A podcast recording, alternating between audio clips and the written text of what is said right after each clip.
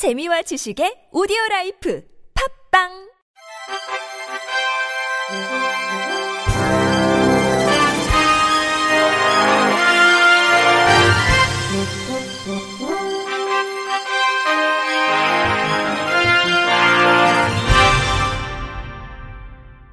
청취자 여러분 안녕하십니까? 1월 둘째 주 주간 KBIC 뉴스입니다. 코레일이 코로나19 확산 방지를 위해 올해 설 승차권을 지난 추석 때처럼 온라인과 전화 등 전면 비대면으로 사전 판매한다고 밝혔습니다. 예매는 오는 19일부터 21일까지 사흘간 창측 좌석만 발매되고 1인당 예매 매수는 편도 4매, 전화는 편도 3매로 제한됩니다. 예매 첫날인 19일에 정부와 취약계층을 위해 예매일을 별도로 마련하고 전체 좌석의 10%를 우선 배정했습니다. 이번 예매 기간 예약한 승차권은 오는 21일 오후 3시부터 24일 자정까지 결제해야 하고 오는 15일 오후 2시부터 설 승차권 예매 전용 누리집을 통해 명절 승차권 예약 방법을 미리 체험하거나 열차 시간표를 확인하면 됩니다. 이달부터 모든 장애인연금 수급자에게 월 최대 30만 원의 기초급여액이 지급됩니다. 이에 따라 차상위 초과자부터 소득 하위 70%에 해당하는 약 8만 명이 새롭게 추가로 월 최대 30만 원의 기초급여액을 수급하게 됐습니다. 이와 함께 올해 장애인연금 지급 대상자 선정 기준액은 지난해 동일한 단독가구 기준 122만 원, 부부가구 기준 195만 2천 원으로 확정됐습니다. 국립장애인도서관이 대체자료 제작 신청 관리 지침을 개정했습니다. 주요 내용은 신청 대상 자료 확대, 신청 제한 자료 완화, 기관 대리 신청 가능, 신청 제한 기준 폐지 등입니다. 특히 1인이 1회 5건, 연간 15건이라는 신청 제한 기준을 폐지해 장애인이 필요로 하는 자료를 제한 없이 신청할 수 있도록 개선했습니다. 또 올해 고령의 시각장애인을 위한 점자 자료 서비스를 확대하고 공공, 대학, 시립장애인 도서관에서도 대체자료 제작 신청이 가능하도록 관련 시스템을 개발해 보급하겠다는 계획입니다. 국립장애인도서관 관계자는 장애인의 정보복지 향상을 위해 지속적으로 노력해 나갈 예정이라면서 다만 이번 지침 개정 후 한 번에 지나치게 많은 양의 자료를 신청할 경우 제한을 받을 수도 있다고 전했습니다.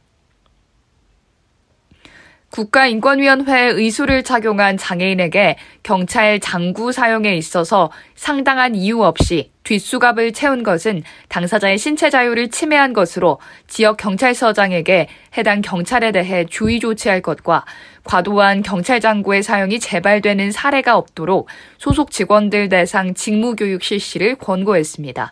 인권위에 따르면 진정인 A씨는 2019년 11월 피진정인인 경찰들이 자신을 퇴거 불응죄로 체포하는 데 있어서 미란다 원칙을 고지하지 않았으며 의수를 착용한 자신에게 뒷수갑 을 채운 것에 대해 이는 적법 절차의 원칙을 위반하고 신체의 자유를 침해하는 행위라며 진정을 제기했습니다.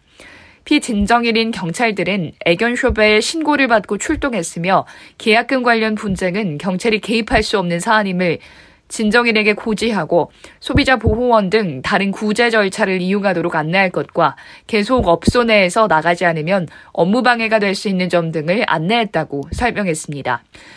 이어 그럼에도 진정인은 약 1시간이 경과한 시점까지 계약금을 돌려받아야 한다는 주장만을 반복하며 퇴거에 불응했고 이에 피의 사실의 요지, 체포의 이유와 변호인 선임권, 변명의 기회, 진술 거부권 및 체포 적부 심사 청구권이 있음을 고지하고 퇴거 불응으로 현행범을 체포했다고 덧붙였습니다. 그러나 인권위는 수갑 등의 경찰 장구는 그 필요성이 인정되는 경우에 한해 사용돼야 하며 사용 요건에 해당하는 경우에도 상황에 따른 사용 방식, 정도 등의 상당성이 인정되는 범위에서 사용돼야 한다고 강조했습니다. 이어 진정인이 피진정인들의 퇴거 요구에 한시간에 걸쳐 불응한 것은 사실이나 피진정인들이 주장하는 바와 같이 체포 당시 뒷수갑을 사용해야 할 정도로 진정인의 저항을 하는 모습은 확인할 수 없다면서 이와 같은 체포 상황에서의 뒷수갑은 그 사용 요건에 당연히 부합하지 않을 뿐만 아니라 수갑 사용 자체가 적절했다고 보기 어렵다고 덧붙였습니다. 전체 코로나19 확진자 대비 장애인 비율은 약 4%지만 사망자 중에서 장애인이 차지하는 비율은 20%대에 달하는 것으로 나타났습니다. 남인순 더불어민주당 의원실이 보건복지부, 질병관리청으로부터 입수한 코로나19 관련 장애인 확진자 현황에 따르면 지난해 12월 9일 기준 전체 코로나19 확진자 39,432명 중 장애인 확진자는 4%인 1,562명이었습니다. 반면 장애인 사망자는 전체 사망자 중 556명 중 117명에 달했습니다. 사망자 수를 확진자 수로 나눈 치명률로 보면 비장애인의 경우 전체 사망자는 439명으로 전체 비장애인 확진자 37,870명에 1.15%였습니다. 반면 장애인의 경우에는 사망자 117명 대비 전체 확진자 1,562명으로 치명률은 7.49%를 기록했습니다. 남 의원은 코로나19 확진이 계속 발생하는 상황에서 정보 접근이나 방역 지침 준수가 어려운 장애인들에게 더 큰 위험으로 작용하고 있다며 제대로 된 현황 파악과 대책 마련이 어려워 앞으로 이런 구조를 개선할 필요가 있다고 밝혔습니다. 실로암 시각장애인 복지관이 온라인 전자도서 제작 플랫폼 마이픽을 공개했습니다. 독서 장애인이 확대 화면이나 음성으로 책을 보고 들을 수 있도록 도서를 스캔해 추출한 텍스트를 제작 지침에 따라 교열, 편집하는 봉사입니다.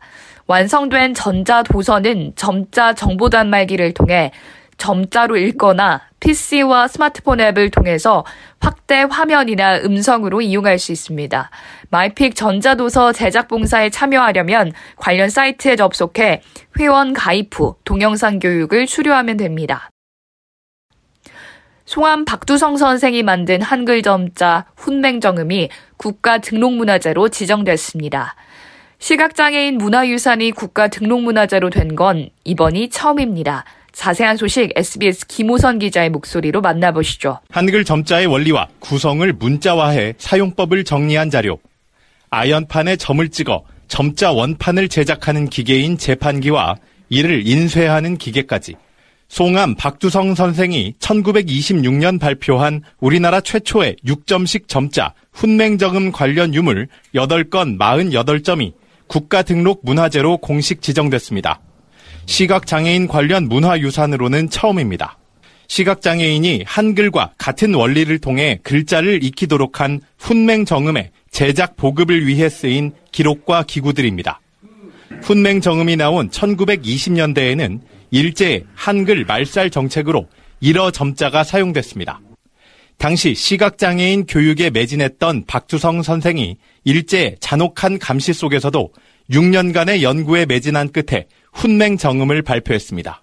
에듀윌 인천시각장애인 복지연합 회장. 성함 박수성 선생님에 대한 이런 것들 업적을 길이길이 좀, 어, 좀더 많은 사람에게 좀 더 널리 알리는 그런 좋은, 어, 기회가 이제 토대가 만들어졌다. 이렇게 생각을 합니다. 문화재청은 일제 강점기에 시각장애인을 위한 고유 언어라는 점에서 문화적 가치가 크고 근대 시각장애인사를 파악할 수 있는 귀중한 자료라는 점에서 문화재 등록 가치가 높다고 평가했습니다. 인천시는 2022년 개관 목표로 추진 중인 국립 세계 문자 박물관에 훈맹정음 상설 전시관을 마련해 전시할 계획입니다. SBS 김호선입니다. 이상으로 1월 둘째 주 주간 KBIC 뉴스를 마칩니다. 지금까지 제작의 이창훈, 진행의 유정진이었습니다. 고맙습니다. KBIC.